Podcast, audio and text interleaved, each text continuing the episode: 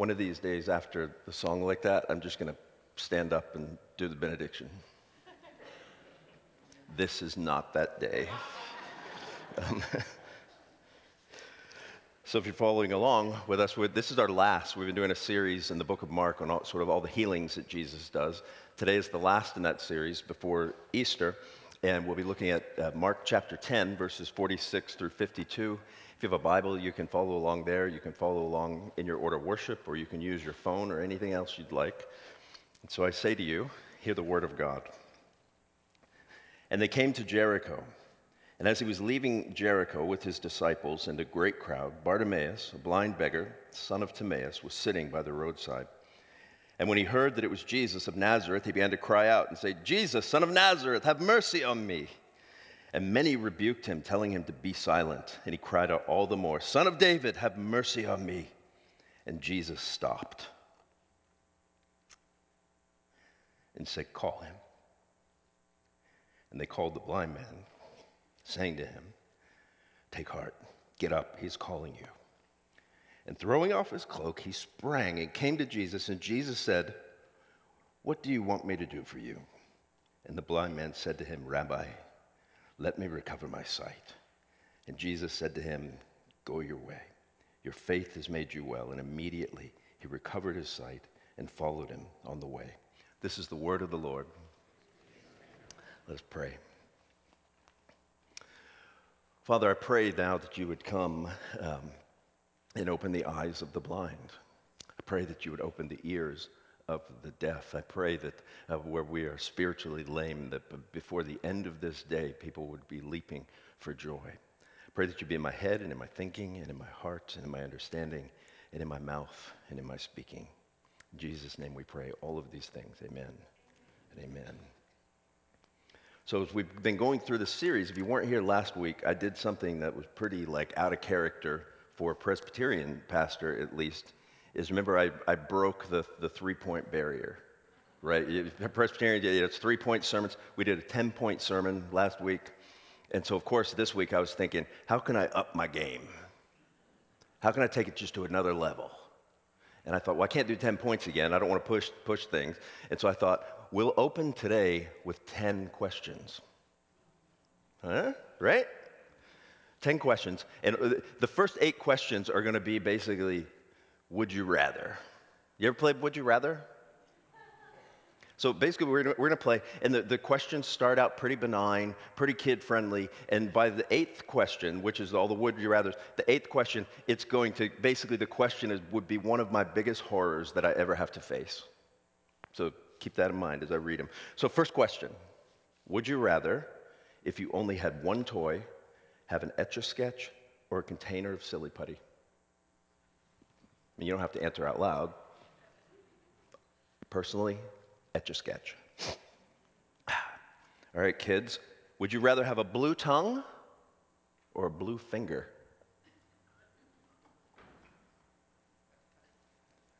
How about this one? Would you rather sing every word you speak or always speak in rhymes? Mm hmm. See? Not that easy, is it? How about this one? In, for me, it would be easy. Would you rather would you rather be able to fly or be able to become invisible? I need to know on this one. Able to fly? Able to become invisible? Watch out for those people. right there. Serious. like, read The Invisible Man, people. All right.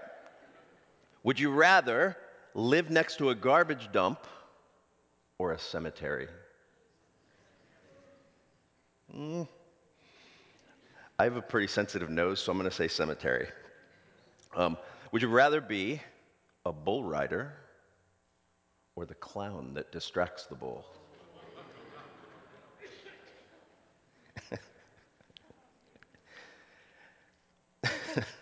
we went to a place a couple weeks ago, and I, there was a bull there. I tried to get my wife to ride it, and she was like, no. All right, so we're getting toward the end here. Would you rather have a head twice the normal size or half the normal size? Okay, the last one, the one that kept me awake last night. at least the last one of these former ones. Would you rather never wait in line again or never get stuck in traffic again? Mm-hmm. I don't I couldn't decide for me. And so, what does that have to do with our, with our sermon? Well, the next question, remember I promised you 10 questions, that was eight. The next question is just this Would you rather be completely deaf or completely blind? That would be a tough one, too, maybe.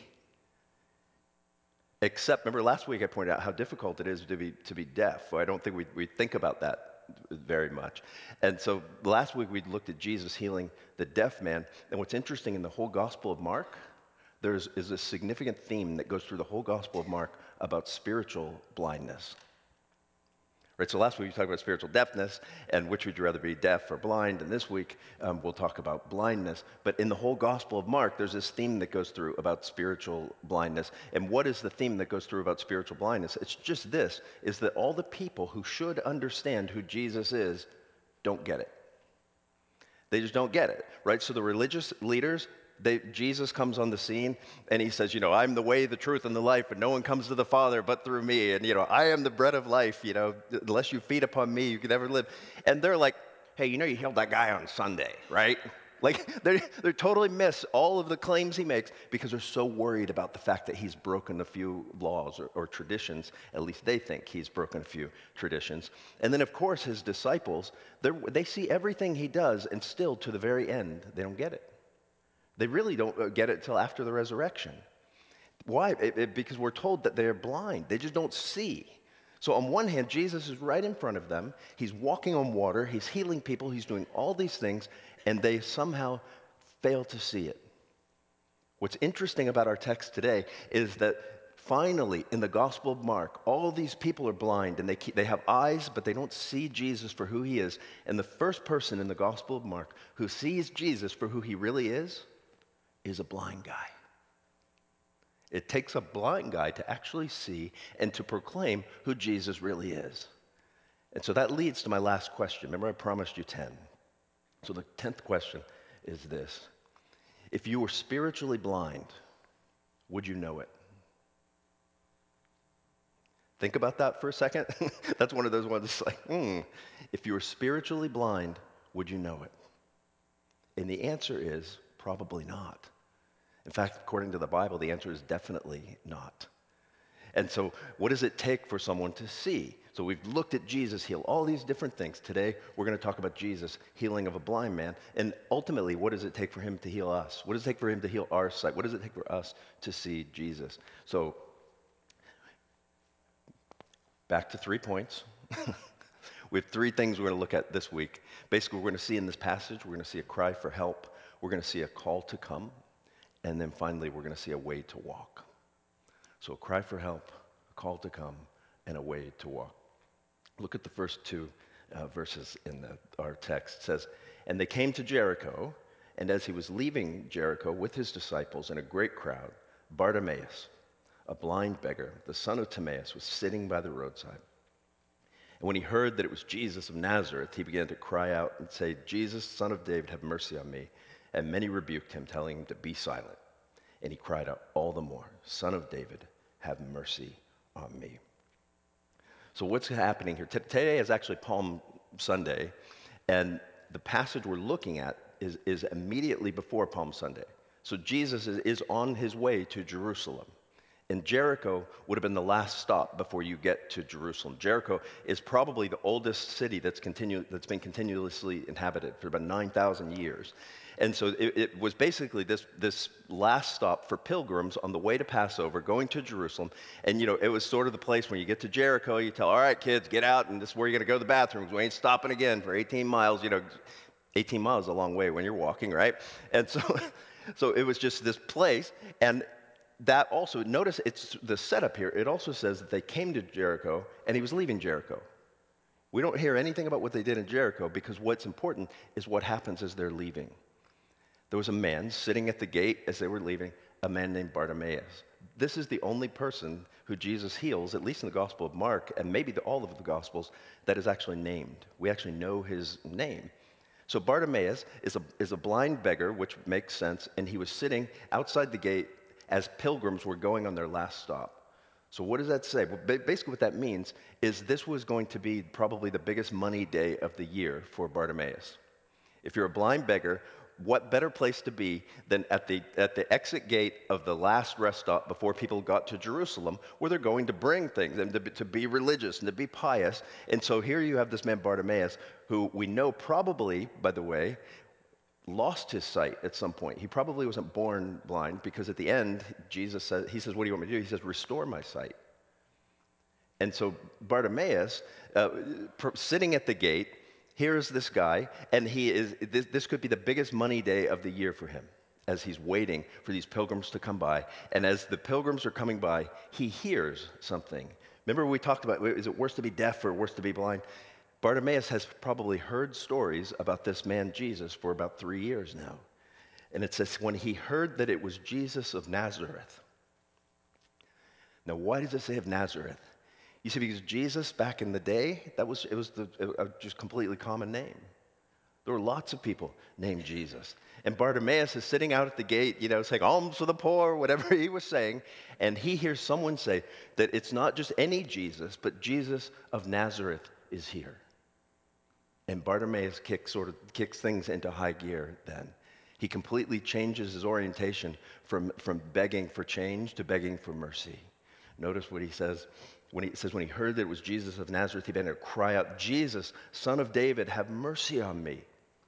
Now, what's interesting, what, what uh, Bartimaeus does here, remember I said that this blind guy is maybe the first guy in the Gospels to see.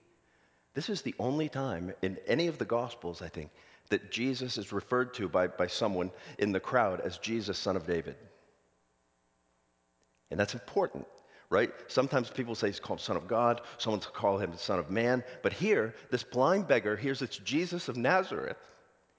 And remember, can anything good come out of Nazareth? Nazareth was the other side of the tracks. So here, here's a preacher who is coming from the other side of the tracks, who has this reputation for healing people. And who else might he be? And blind Bartimaeus tells us. He says, Jesus, son of David, have mercy on me son of David, was purely and only a messianic title. That this one here is the one who has come to deliver Israel. This one here is the one who has come to deliver us from our sins. It takes a, a blind man, he shouts that out Jesus, son of David. And he doesn't say, Jesus, son of David, give me my eyesight back, or Jesus, son of David, give me some money. He says, Jesus, son of David, Jesus, Messiah who has come to deliver us, have mercy on me. He could have asked for anything, and yet he asks Jesus for mercy. And fortunately, he asks the right person for mercy. Because Jesus, Messiah, son of David, is the one who came to give mercy. Bartimaeus apparently gets that. And did you notice what the crowds did? I, I, love the way the crowds are portrayed here because the crowds, it says, many rebuked him, telling him to be silent, and he cried out all the more, Son of David, have mercy on me. You see, when you're blind and when, when you're desperate, it doesn't matter what the crowd says. He needs to have a chat with Jesus because Jesus somehow he has understood in his head Jesus is the only place that he can find mercy. So regardless of what the crowd says, he wants to, he, he wants an audience with Jesus because mercy is what he needs. Mercy is what we all need. Think about when you, if you're religious, if you're a Christian, when you cry out to Jesus, do you tend to cry out to him for mercy or do you tend to cry out to him for stuff, for things, for situations. Mercy is what we need at the end of the day. I can't, every time I think of this kind of thing, I always think about when my girls were little. See, when our girls were little, my, my wife homeschooled until they got to high school. And what that means is I was away at work all day, and then I came home, and then I was the enforcer. And one of our children needed a little more enforcing than the other ones. Her name happened to be Mercy. she knows that. I tell this story. She would come, I would come home, and Judy would say, Mercy. And I'd say, All right, Mercy, let's go back to my office. And she would start crying before anything ever happened. And every now and then, randomly, and I did it randomly on purpose, I'd say, Mercy, What's the definition of justice? And she would say, I get what I deserve. that's right. I said, What's the definition of mercy? And her little, her, her, her little mouth would come up. She'd go, I don't get what I deserve. And I'd say, That's right. Get out of here. And do you think she would run out of the room? She never did. I would say to you, you get mercy. You don't get what you deserve today. And she would always dive forward and hug me. You and I need mercy. And the only person who can give it to you is Jesus. Now, here's the good news of the gospel. If you want to stop Jesus in his tracks, call for mercy. If you feel that you need mercy, Jesus never passes by the person who asks for mercy. He might pass by you, ask for stuff, mercy. No, look what happens next. So Bartimaeus is crying out, Son of David, have mercy on me. And it says in verse 49, it says Jesus, and Jesus stopped. And the word in Greek there is, is, something like Jesus basically stopped dead in his tracks. So you have crowds of people, probably lots of noise, lots of people yapping, and Jesus hears someone crying, Son of David, have mercy on me. And it stops him in his tracks. And Jesus says to, to the crowds, He says, Call him. And they called the blind man, saying to him, Take heart, get up. He is calling you. Now, I love the crowd here because remember, the crowd had gone immediately from, you know, shut up, keep your mouth shut, you know, keep your yap shut, to suddenly Jesus says, call him. And they're like, hey, he wants to see you now. Right? Jesus is the one in charge, not the, the crowd. And even though the crowd might try and keep Bartimaeus from Jesus, they can't keep Jesus from Bartimaeus. And so Jesus actually tells them, all of you who are trying to keep Bartimaeus away from me, why don't you go get him? Call him. And it says they go to Bartimaeus and say, Take heart, get up, he is calling you. And I want you to notice how important what Bartimaeus does. It says, And throwing off his cloak, he sprang up and came to Jesus. That's an easy part to miss, except for the fact that for a blind beggar, maybe, maybe and probably the only important possession that he owned was his cloak. That's what, how he would uh, keep the sun off of him in the summer. That's how he would keep the, the rain off of him in bad weather. That's what would keep him warm at night. That's probably what he would have across him. And he would have it sort of draped so people could throw their alms in. And when Jesus calls Bartimaeus to come to him, Bartimaeus says, I'm all in. in. In other words, whatever this guy has to give me is worth more than the only thing I have that whatever he can do for me is more precious than the most precious possession I have. And it says he threw off his cloak and he sprang up. And it was probably, I imagine it was a little bit funny because he, he, he sprang up, but he's blind. But it says he came to Jesus. Did he feel his way to Jesus? Or did people lead him to Jesus? It sort of doesn't matter. The fact is, is that he was all in. And what we see in Bartimaeus is actually a, a, pattern of what we see in our own lives. Right? So, the first thing, what, what happens with us when we come to know Jesus? The first thing is the Spirit sort of works in our heart. The only way that a blind man could see that Jesus is actually the Christ, that Jesus is actually the one who could show him mercy, is if somehow the Spirit had been working in his heart beforehand. And the Spirit working in his heart caused him to cry out, Have mercy on me. And his cry to Jesus, Have mercy, Jesus called back to him, Then come to me. And he gets up and comes. That's how the gospel works. Jesus opens our eyes. We cry out because we see that we need him, and he says, Come to me, and we come. And so the question is, where are you in that? Do you feel God like, eh, do you feel like, man, I really need mercy? I really need help here, but I don't know what to do? Call out for mercy. Call out for mercy. Do you hear Jesus calling you? Come to me. Go to him. Trust in him. Put your faith in him. That's what Bartimaeus does. And imagine when he got face to face with Jesus. Jesus just doesn't give him eyes to see, but he also gives him a way to walk. Notice what he does. Last part here. It says in verse 51 And Jesus said to him, What do you want me to do for you? I, I wish I, we could see Jesus' face on this because I, I, I always wonder if he has a smile on his face. What do you want me to do? like, Dude, I'm blind. What do you think? But Jesus says, What do you want me to do for you? And it's interesting to contrast it with, with what came right before this. So, what came right before this passage is Jesus has just told the disciples, I'm getting ready to go, I'm getting ready to suffer, be crucified, and to die, and on the third day rise again. And then in verse 35 of the same chapter, he says, And James and John, the sons of Zebedee, came to him and said to him, Teacher, we want you to do for us whatever we ask of you. and he said to them, What do you want me to do for you? And they said, Grant us to sit one on your right hand and one at your left in glory. And Jesus, I think he was probably smiling again. He said, You do not know what you are asking. Are you able to drink the cup that I drink or to be baptized with the baptism with which I am baptized? And they said, We are able. And Jesus said, The cup that I drink, and you will drink, and with the baptism with which I am baptized, you will be baptized. But to sit at my right hand or my left is not mine to grant, but it is for those who it has been prepared. So here you have, the, remember I said that the, the religious people and the disciples are blind. Jesus has just told the disciples literally exactly what is going to happen when they enter Jerusalem. That he was going to be spit upon and beaten and mocked and crucified. And their first thought is, all right, when it's all over, like one of us have the right seat and one of us have the shotgun. And they don't get it because they are blind. Bartimaeus, on the other hand, when Jesus says, What do you want me to do for you?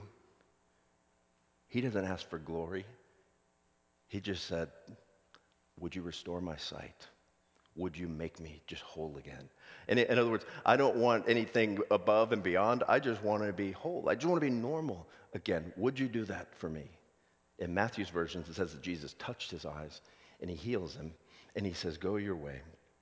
Your faith has made you well. And immediately he recovered his sight and followed him on the way. Notice the word way pops up a lot in this passage. At the beginning of this passage, Bartimaeus was sitting beside the way. In other words, he, he was beside the, the, the road. Jesus heals him and says, Go your way. Now, this is an important moment in Bartimaeus' life because I can imagine him, he had been able to see before. And so he'd been able to see before. And so I would imagine if he was like me, sitting beside the road, it'd get pretty boring sometimes, that I would sort of probably imagine it and run through my head if I could ever see again all the things I would like to see. All the things that, you know, that I would like to see again. I'd like to see the, a rainbow again, or I'd like to see my mother again, or I'd like, I'd like to see my old hometown, all these things. And so when Jesus says, You're made well, go your own way, I would be tempted to just take off to go, to go see whatever it is I've been dreaming about seeing my whole life. And did you notice what Bartimaeus did? Bartimaeus, who could have done anything, it says immediately he recovered his sight and followed him on the way. In other words, the passage starts with Bartimaeus sitting beside the way. He's just passive, wondering. And then Jesus gives him the opportunity go your own way. And Bartimaeus says, I am going your way. He followed Jesus on the way. You see, the natural consequence of Jesus opening our eyes is wanting to follow him. Where else is Bartimaeus going to go? He's given away his cloak, he's thrown it all in for Jesus. Now, interestingly enough, in less than a week, Bartimaeus would see with his very own eyes what it would take for Messiah to deliver him from his sins. Bartimaeus, I met, he, he followed Jesus to Jerusalem. I imagine he was there when he saw the crucifixion. He saw Jesus smitten, stricken, and afflicted for his sake. And I wonder in, in that moment if he'd wished he hadn't been made sighted again. But needless to say, it changed his heart. He couldn't help but follow Jesus. You know, let me finish with this. Have you guys seen, you know, one of the biggest movies out on Netflix now is um, Bird Box. Have you seen Bird Box? Bird Box to me, Sandra Bullock, it was really disappointing to me. And the reason Bird Box was so disappointing to me is because it had all this potential and then it dropped the ball. There was no gospel at all in Bird Box. It was just a dead end movie. What do I mean by that? If you haven't seen Bird Box, basically, Bird Box, something happens, and there are these creatures that come along that we never see, but if you happen to see them, all of your worst sins and all of your worst fears are revealed, and it's so bad that people just commit suicide. And so people are committing suicide by the, by the millions because these creatures are just revealing to them their own fears and their own sins and their own guilt. And so, what's the remedy if you're tormented by your sin and your guilt? Just put on a blindfold. As long as you can't see it, you're going to be okay. But you know what? It's pretty hard to walk around with a blindfold. And that's the whole movie is Sandra Bullock trying to get from point A to point B with a blindfold on. And the really lucky people were just blind to begin with. So they just get to bump around. But there's no rem- that, that's it. Spoiler alert, that's the end. As long as you got a blindfold on, you're good to go. The reason there's no gospel in that is because I was waiting for what's the remedy to this? What's the remedy to people seeing their greatest fears and their greatest sins and their greatest guilt? It's someone else taking it away. That's what the gospel does for us. What the gospel does for us is it basically takes the blindfold off, and in that same moment, you see all of your fears and your sins and your guilt, and it should be to you and to me overwhelming. But in that same eyesight, you see Jesus taking it all, every bit of it.